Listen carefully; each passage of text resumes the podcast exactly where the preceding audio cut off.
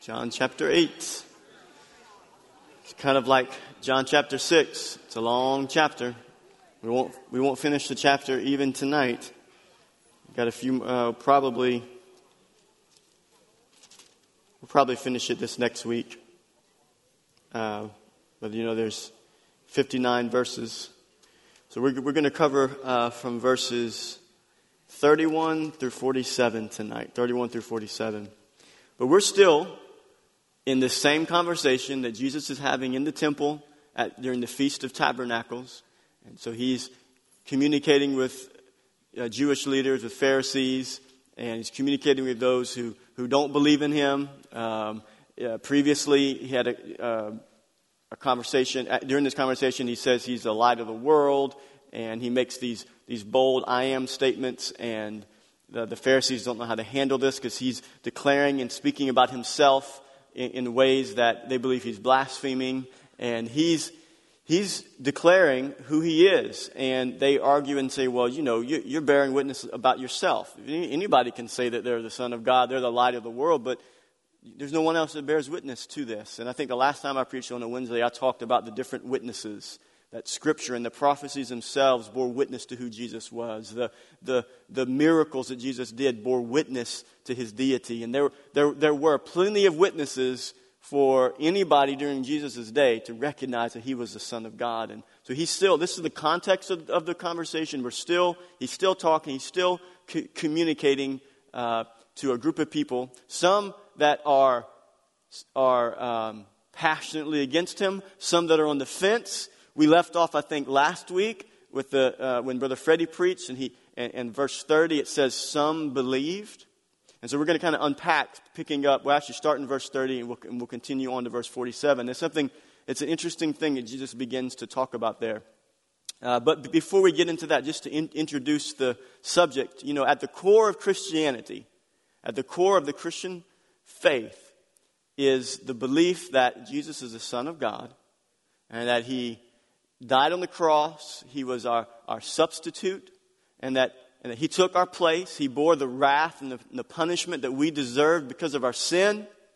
And, and that when, you, when, when, when anyone places their faith in that atoning work that Jesus did, they can be born again. And as a result of being born again, their life is transformed. That's, that's the fundamental core of what happens when you become a Christian. There's a transformed life. There is evidence and fruit of a transformed life. And so I, I believe that there are people who can say that they're Christians. Maybe they, they even can say they, they, they, they believe in Jesus. They believe that he lived. They believe that he died. They, they may even say that they believe he resurrected, but there's no evidence in their life to demonstrate that they've actually been transformed.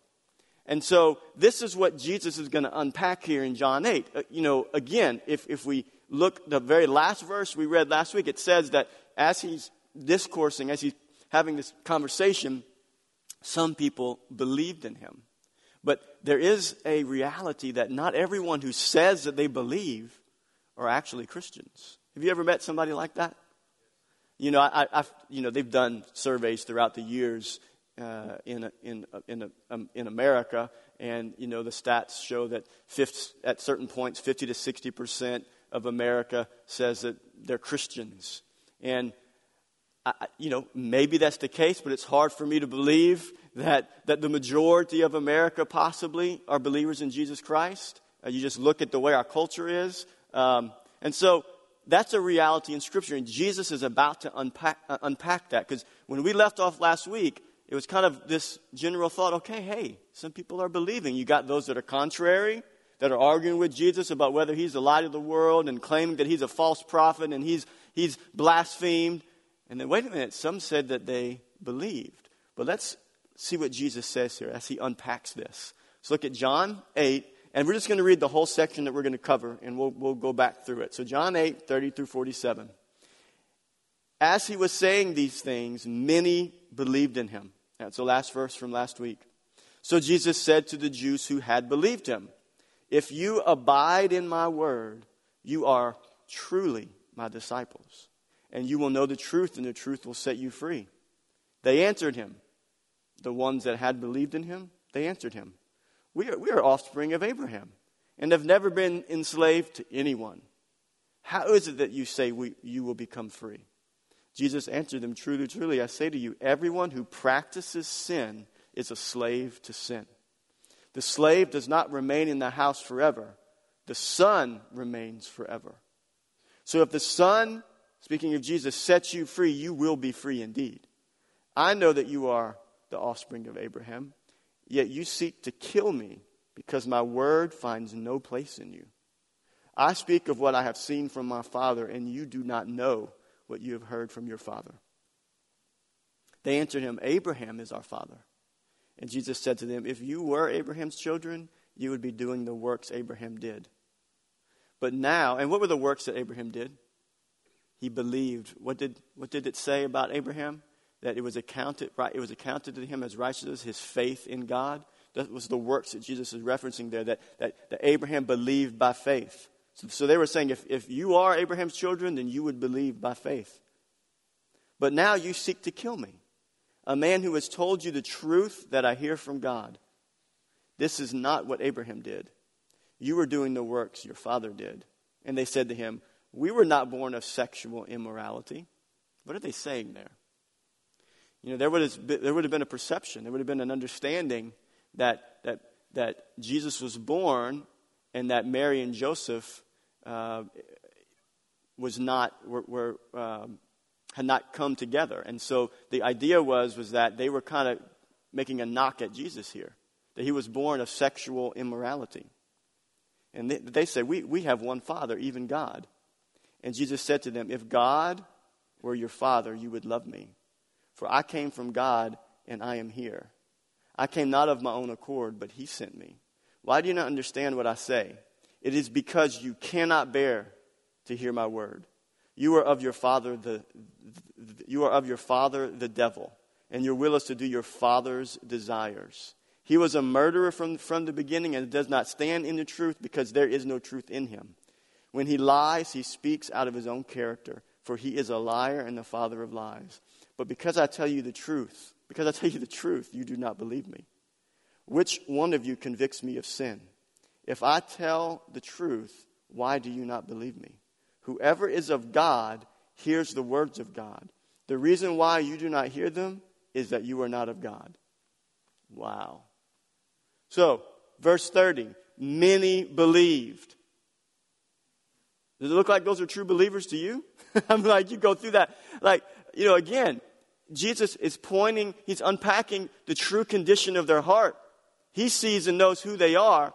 And so if you just stopped off in verse 30 and 31, you would think, wait a minute, these are genuine believers in Jesus Christ. They've come to believe in him. But Jesus is the one who knows the heart and recognizes what is on the inside. And so they did not have genuine saving faith. They were not genuinely saved. And so what I see in this section of scripture here Jesus unpacks for us. It's a very simple message, but very some profound truths. He unpacks for us the elements that make up genuine saving faith.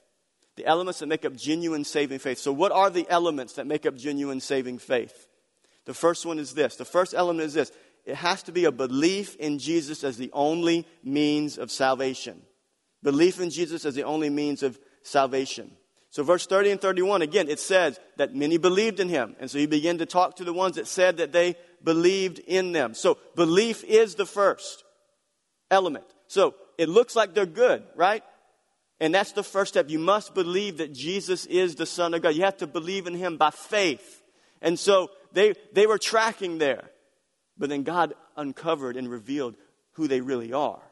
But, but this is the first step in genuine faith. You have to believe. And, and the core of the Gospel of John, as we've gone through John, it's centered, the core of it is centered in John 20, verses 30 through 31. It, it says this Now Jesus did many other signs in the presence of the disciples, which are not written in this book. But these are written, the ones that are written, so that you may believe that Jesus is the Christ, the Son of God, and that by believing you may have life in his name that by believing you may have life in his name. Belief in Jesus by faith is the, is, is the first step You have to believe in Jesus. That is the first step of genuine saving faith. It, it's, it's not by works, it's not belief coupled with any other work. Belief in Jesus by faith coupled with any other means does not result in saving faith. It is a belief by faith alone, apart from works. That is, that is the first step, but, but that's, not, that's not where it ends. You have to, there has to be a, a proving out, a demonstration. There has to be a demonstration of the, genuine, the genuineness of that faith. But it is faith alone in Christ that is a foundation of what it means to be saved. That's what Ephesians 2 8 and 9 says. It says, For by grace you have been saved through faith. And this is not your own doing, it is the gift of God, not a result of works, so that no one can boast. It is not faith plus works. It is not faith plus work. It is not faith plus the sacraments. It's not faith plus confession. It's not faith plus church attendance. It's not faith plus anything. It's not faith plus anything that, that we believe will merit favor with God. And this is the, the, the equation. This is what it is faith in Jesus plus nothing. Faith in Jesus plus nothing equals everything. It's faith. Faith in Jesus plus nothing equals everything. That's the first element of genuine saving faith. It's believing that Jesus is the Son of God. And you know, because if, if, if, if it was, if works were a part of it and, and works were a part of the process, then, as Paul says in Ephesians 2, then we would have grounds to boast. Then, then we wouldn't need grace. We wouldn't need unmerited favor. Then it would be on the account of our ability to, to save ourselves. And so then, so then we could pat ourselves on the back and say, look what I've done. Look at my ability to maintain my righteousness. And then, and then the security of your salvation, the security of your salvation would be based upon how you are able to maintain it.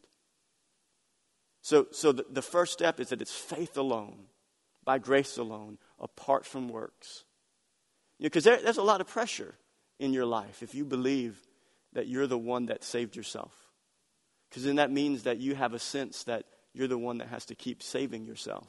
You know, I, I remember speaking, I think I've told this story at one other point, but um, I remember talking to this one man, and he, he, he, he believed that there was a state of grace that he would keep himself in. And as long as he would maintain his confession of sins, as long as he would maintain the, the, the, keeping of the sacraments, and, and, he, was, and he would go to confession and, and Mass every day, uh, multiple times per day.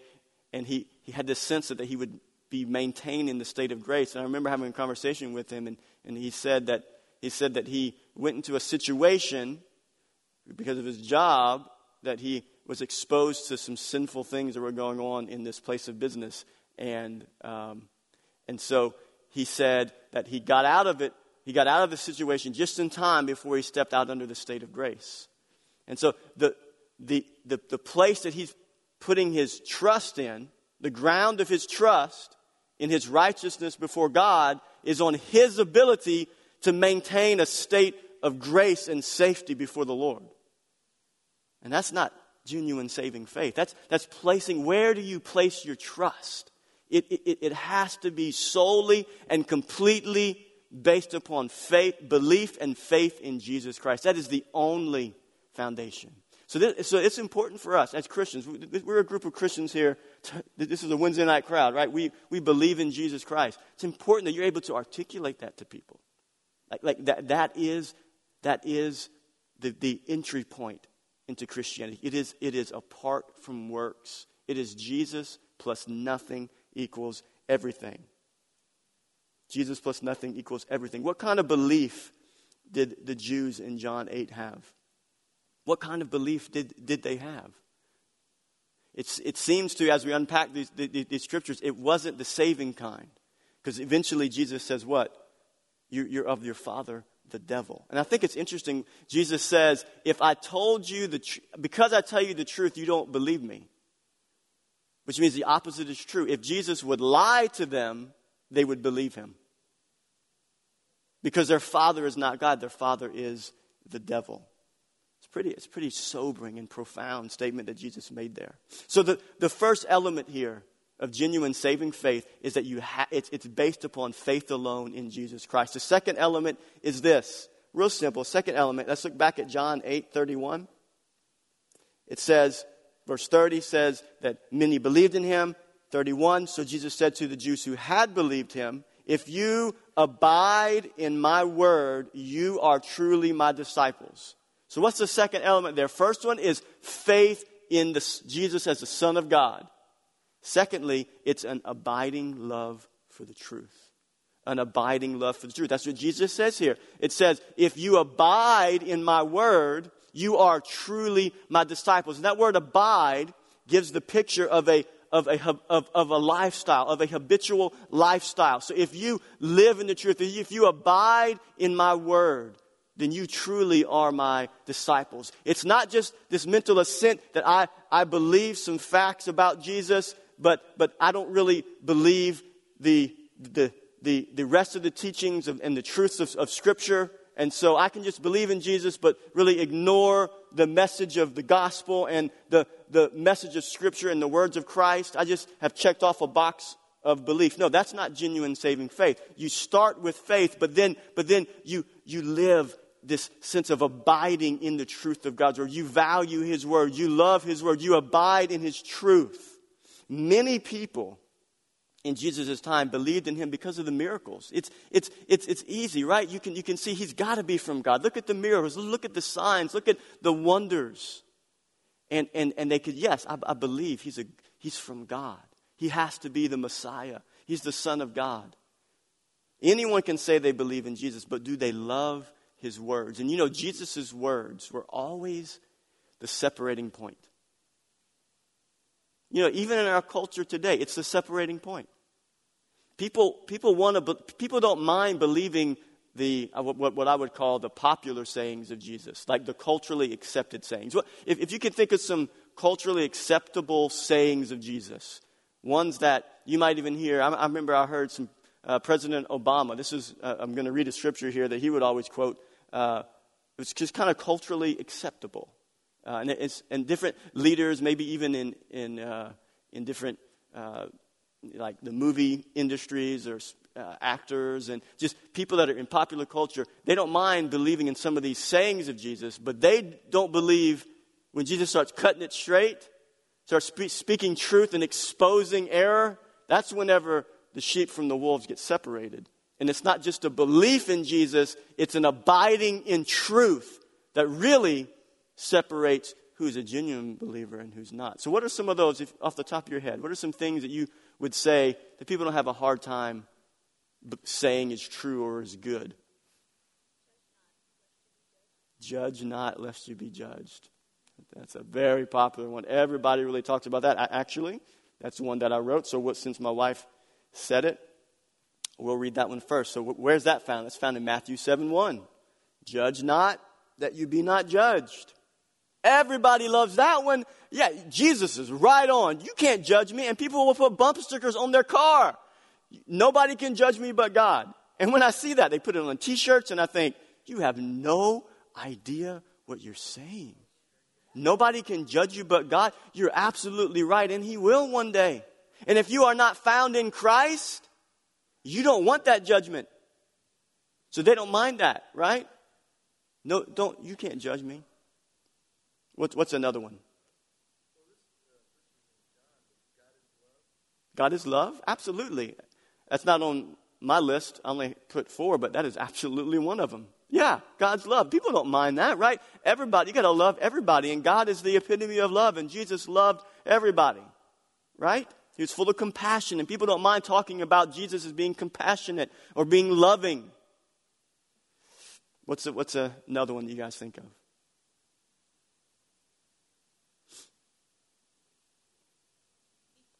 Hmm? He gives peace, absolutely.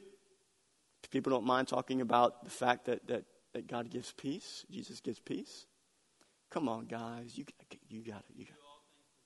Yeah, man, that's a that's that's another one. That, that's not really a saying of Jesus, but that's something that man. There, there's a, a, a, sports guy, uh, Stephen Curry, my son's favorite basketball player. Uh, he actually he actually takes Christ out of the scripture because I think Under Armour would probably re- remove the sponsorship, but he puts "I can do all things." So he kind of rips it out of context there. But yeah, it's who? Yeah, it's from the Bible, and, and you know uh, they don't mind believing that. Yeah, I can do all things. That's great. You know. Anything else? Forgives anything. Jesus talks about yeah. People don't mind believing that they can be forgiven. So here's some other ones. Matthew 25, 40. Truly I say to you, as you did it to one of the least of these, my brothers, President Obama, he was, he, I heard him say this scripture all the time. As you did it to one of the least of these, my brothers, you did it to me. It's great. It's a great saying. You got to take care of the poor, the least of these. You got to care for those who can't care for themselves. And people will even use that scripture to promote some political agendas that they have, right? They'll use that scripture. Matthew 7 12. So whatever you wish that others would do to you, do also to them. Everybody loves that scripture. That's okay. Jesus, you are right. You are true. Everyone should treat each other fairly. We shouldn't do anything to anybody else that we wouldn't want to happen to us. Matthew 7 1, as we quoted, judge not that you be not judged. And then Matthew 23 19, you shall love your neighbor as yourself. Go ahead, Jesus. That's good. I agree with you, Jesus. But what happens when Jesus starts talking crazy? John 6, 52 through 57. So Jesus said to them, Truly, truly, I say to you, unless you eat the flesh of the Son of Man and drink his blood. Whoo! Jesus! This whole not judging stuff, I'm tracking with you. But this eating of the flesh and drinking of your blood, you are out of your mind. If you don't do that, you have no life in you. Whoever feeds on my flesh and drinks my blood has eternal life, and I will raise him up on the last day. For my flesh is true food, and my blood is true drink. Whoever feeds on my flesh and drinks my blood abides in me, and I in him. As a living Father sent me, and I live because of the Father. So whoever feeds on me, he also will live because of me. What is Jesus saying here? He's not literally saying we've got to eat his flesh and drink his blood, but what he's saying is, is that through him, through his flesh being sacrificed on the cross and his blood being shed for the sacrifice of our sins, for the atoning of our sins. Through that sacrifice, it's that ultimate belief and commitment to, to that sacrifice. You have to go all in with Jesus. It's not just this, this mental assent. Yes, yeah, G- Jesus taught good things and he, and he had good uh, teachings about life and, and, and not judging and loving others and feeding the poor. No, it's, it's, it's, it's not just that belief that he was good and he said good things. It, it was, you have to believe this. You have to go all in with Jesus. And what, and what happens in John, if you, we continue on, fast forward a little bit, and when many of his disciples, John 6 60, heard it, they said, This is a hard saying. They, I guarantee you they didn't disagree with all, these, all the other sayings of Jesus about not judging and taking care of the least of these and but this is a hard saying. Who can listen to it? But Jesus, knowing in himself that his disciples were grumbling, his disciples, his disciples, those that said that they believed in him, this is, again, it's the same type of picture we see in John 8. Many believed in him. But when it came to his words, that's the key. It came down to his words. When Jesus says, I'm the only way, you can only find life through me, that begins to be the separating point. And you, you, you could have called people in John 8 disciples. Listen to this. It says, his disciples were grumbling, grumbling about this. They said to them, he said to them, Do you take offense at this? Then what if you were to see the Son of Man ascending to where he was before? It is the Spirit who gives life. The, the, the, the flesh is no help at all. The words I've spoken to you are spirit and life. But there are some of you who do not believe. You, you know, you're claiming to be a disciple. I'm calling you a disciple. I'm speaking to you as disciples, but there's some of you who really do not believe. You're following me because of different reasons, but not really because of who I am. For Jesus knew from the beginning who those were who did not believe and who it was who would betray him. And he said, verse 65, This is why I told you that no one can come to me unless it is granted him by the Father. Verse 66, and after this, many of his disciples proved, I'm going to paraphrase this, many of, his, many of his disciples proved who they really were. That they weren't genuine disciples in the first place.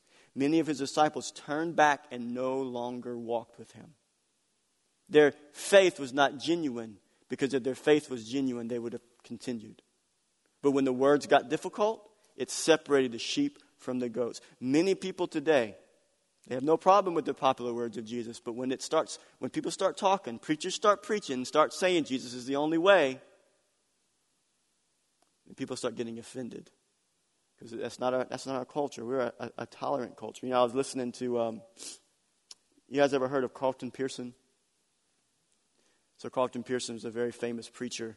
Um, I think probably um, early '90s, uh, late '80s, early '90s, mid '90s, and then he just kind of like went crazy, and he started preaching that that everybody's going to go to heaven, that there is no hell, and that um, just kind of kind of kind of did the Rob Bell thing before Rob Bell did his thing, and um, and so I, I, listened to this interview. Estelle and I did, and actually Joel and Ellie, we just listened to it as a family. You know, like if you watch a video on, on your phone, like videos on your cell phone are like magnets for your kids. They come from all over the house. It's like video. Oh, we got to watch a video. Like they're just something with videos and children. And I didn't necessarily want them to watch the video. There wasn't anything wrong with it, but they just like came and started watching. So then I had to, I had to help them process what Carlton Pearson uh, and Megyn Kelly were saying. So Megyn Kelly, I was interviewing him on her talk show, and so they made a movie about Carlton Pearson on Netflix, and it's basically they showed a clip, and, and they're portraying Carlton Pearson as the victim,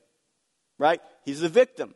He, he is being victimized by fundamentalists from, from, his, from Christianity. Fundamental Christians who are intolerant are victimizing Carlton Pearson because they're saying he lost everything. He lost his church, 6,000 member church. He lost his money. He, he lost everything because he, he was a heretic. And he abandoned the faith, and rightfully so. If you pastor an evangelical church, you start preaching things that aren't biblical, I hope somebody in the church will kick you out. Right?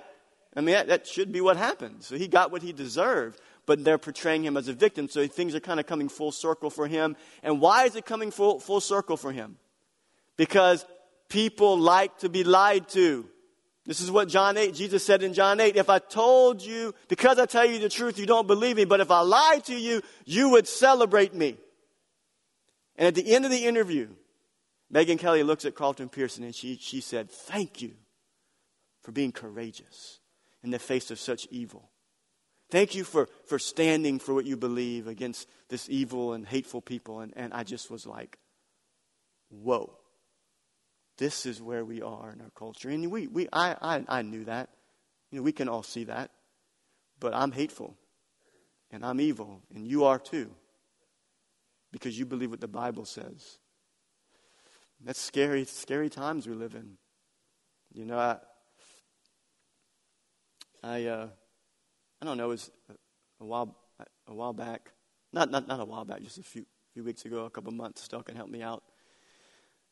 Joel told her, said, Mommy, we really need to pray for Daddy. She said, Well, why do we need to pray for Daddy? He said, Because he's going to have to, he's going to have to preach what's true and right. And people aren't going to agree with it. And he was speaking specifically about certain cultural things in our culture that, uh, that aren't, aren't biblical. And that's true. You, we, we need to pray. You need to pray for me that I stand faithful to the scripture, I don't compromise given depression. And we need to pray for our pastors in our community around the world that they don't do a Carlton Pearson or like any of those other pastors that do that. We stand for truth. some interesting times. But if we told lies, it's what, it's what makes false teachers popular because when they tell lies, people want to hear the lies because the lies tell them what they want to hear, not tell them what they need to know. This is a quote by Francis Schaeffer. He says, People imagined that by denying the existence of absolute truth and by throwing off the shackles of biblical morality, that they would be set free. Instead, they find themselves only more empty and enslaved to destructive passions. That, that's our culture right there. They want to throw out moral absolutes and they want to say there's no absolute truth because absolute truth and moral absolutes in their mind enslaves them. So they throw them off and anyone that that wants to, wants to preach moral absolutes and, and absolute truth, they're evil and they're wrong and they're hateful. They're trying to restrain me. And so in their attempt, in their attempt to be free, they become enslaved to their passions. And it's only through the gospel of Jesus Christ can a man or woman be free, truly free. And this is what Jesus is saying in John 8. He's saying, if the Son sets you free, you will be f- truly free. And what did they say? What did the, these people who, who supposedly believed in him say? We've never been enslaved. If you believe you've never been enslaved, then you are not even you're not even at first base as concerning the gospel. You have to believe that you were enslaved to sin to truly be set free and be set free indeed. They didn't recognize their sinfulness because they, their father was Abraham. They were placing their trust in something else other than Christ. So the first element is faith. The second element is an abiding in truth. You have to have a love. So, so if you're a believer in Jesus Christ, you're going to love his words. You're going to love his truth. You're going to abide in his truth. You're going to continue in his truth. And, and one clear evidence and proof that somebody's really not a believer is that they, they, can, they can do without his word. And when it gets difficult, they cut and run. Third element. Third, third element is that you, you have to have a life that demonstrates the power of the gospel. Starts with faith in Jesus. And then it's a life that is committed to the words of God, to the truth of God. And that truth of God begins to shape your life. So, so you, can, you can believe that Jesus is God and you can say, yes, I believe in, your, in his words. But if that belief and that declaration that I, I love his word and I believe his word doesn't actually start being fleshed out in your life, then what you declare really is not true. It has to ultimately culminate in changed behavior. Change behavior has to happen. There has to be a life transformation that takes place. And this is what Jesus is saying in John 8. Let's read John 8, 30. Let's go back 31 through 36. So Jesus said to the Jews who had believed him, If you abide in my word, you truly are my disciples. And you will know the truth. And what's going to happen? Starting with the belief and then the knowing of the truth. And the truth will set you free. There will be a transformation. They answered him, we, we, we are offspring of Abraham and have never been enslaved to anyone. How is it you say that you will become free? Jesus answered them, Truly, truly, I say to you, everyone who practices sin is a slave to sin. You cannot say that you're a believer in Jesus Christ and have genuinely believed and say you love His Word if you have a lifestyle of sin. That's what the word practice means. It's the same picture of abiding, right? If you abide in Christ and in His Word, but if you say you abide in His Word, but you actually abide and are enslaved and have a lifestyle of sin, something doesn't match up there. You're enslaved to sin. You, you cannot practice sin because if you practice, you have a, a lifestyle of sin, you're a slave to sin. The slave does not remain in the house forever, the son remains forever. So if the son sets you free, you will be free indeed. If you have genuine faith and the word of God has transformed your mind and your heart, you will be free indeed. You're not, you're not going to live a perfect life. This is a process of sanctification, but the continual pattern of your life will be righteousness. It won't be slavery to sin. This is what Paul says uh, in Romans 6 15 through 18. What then? Are we to sin because we're not under the law but under grace? By no means. Do you not know that if you present yourselves to anyone as obedient slaves, you are slaves of the one whom you obey, either of sin, which leads to death, or of obedience, which leads to righteousness. But thanks be to God that you who were once slaves of sin have become obedient from the heart to the standard of teaching, to the truth of God's word, that you were committed. And having been set free from sin, have become slaves of righteousness. This is, this is, this is the fleshing out of the genuine faith. We're no longer slaves to sin. I don't, I don't have to give in to the fleshly impulses of, of sin. I'm, not, I'm no longer a slave. And that's why, when, you know, whenever grace is preached, that it's salvation apart from works and it's by grace. That's why Paul earlier in chapter 6 says, says, because grace abounds, shall we continue in sin? And Paul says, by no means, God forbid. How can somebody who has died to sin live any longer in it?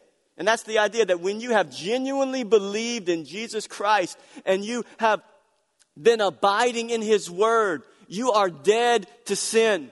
You've been crucified in Christ and you are risen to newness of life. You will not be a slave to sin. You will not practice a lifestyle of sin because you are the righteousness of God in Christ Jesus. Amen? Matthew 6 24, Jesus says this No one can serve two masters. For either he will hate the one and love the other, or he will be devoted to the one or despise the other. And so there's not two masters. You, either, you have one. You, you can only have one. It's either you're a slave to sin or you're a slave to righteousness. Slave to unrighteousness or you're a slave to Christ. You belong to Him. Someone can claim to believe in Jesus. They can say that they love His Word. But if their life produces a pattern of unrighteousness, they do not belong to Christ. I'm going to say that one more time. Someone can claim to believe in Jesus. They can say that they love His Word. But if their life produces a pattern of unrighteousness, they do not belong to Christ. It's the reality. And that message, this, this reality, this truth, is what makes it difficult for people to believe. It's hard.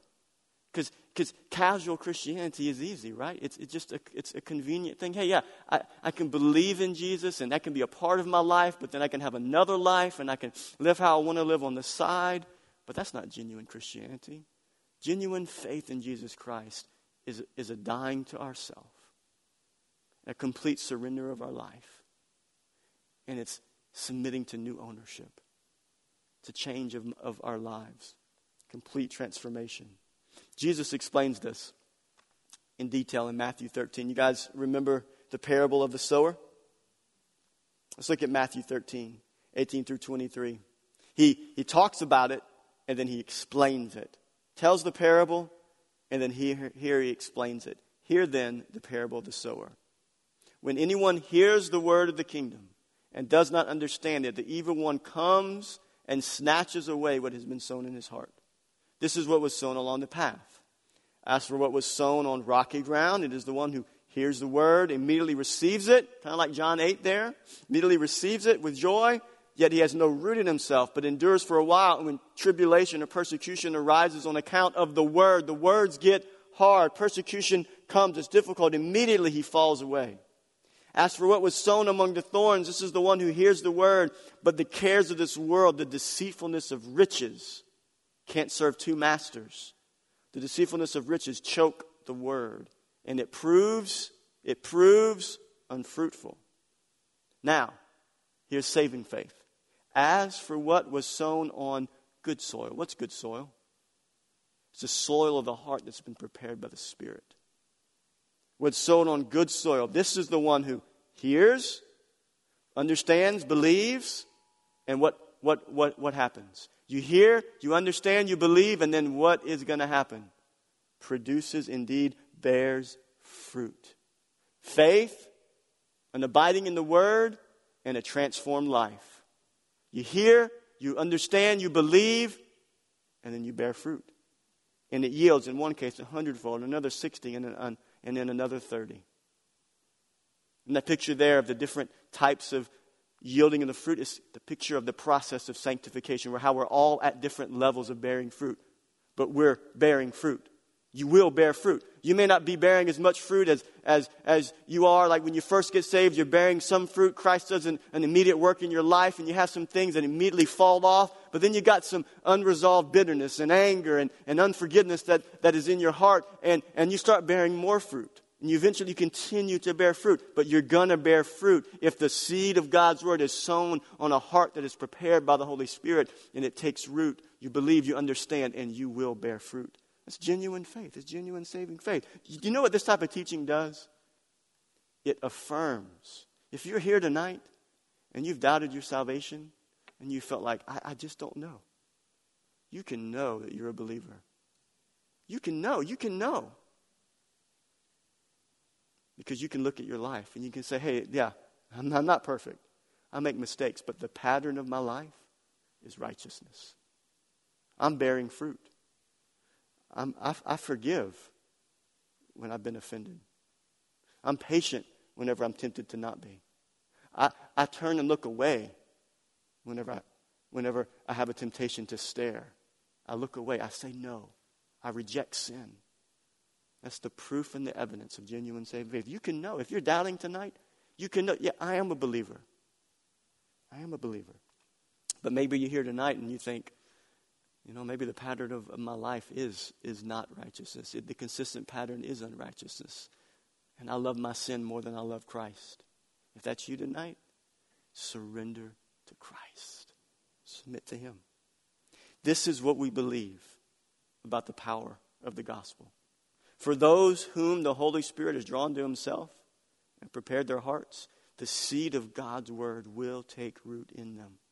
And their lives will produce an abundant harvest of good works that declare the goodness of God in a dark world. What's the point of our good deeds? Why do we produce fruit? To, to, to glorify God. We're not producing good works so that, as I said earlier, we can maintain our right standing with God. We're not producing good works so somebody can look at us and say, man, you're, you're, you're, pretty awesome. You're doing a good job. Great job. Great job. We're doing it because of what Matthew 5, 13 through 16 says. You are the salt of the earth. But if salt has lost its taste, how shall its saltiness be restored? It is no longer good for anything except to be thrown out and trampled under people's feet. It's not genuine faith. If you're not salty, if you're not demonstrating something in the midst of a tasteless world, it's, it's good for nothing just to be trampled under feet. It's, it's chaff. When the wind blows, it's nothing there. But genuine saving faith, you are the light of the world. A city set on a hill cannot be hidden. I love that picture. People always read that and they say, don't hide, don't hide the light. Don't hide the light. Don't put a bushel over the light. It says, you are the light and it cannot be hidden. It cannot be hidden. You can try to put a basket over it, but it cannot be hidden. You can try to put a bushel over it. It cannot be hidden. If you are genuinely in the light, if you are in the light, it will shine.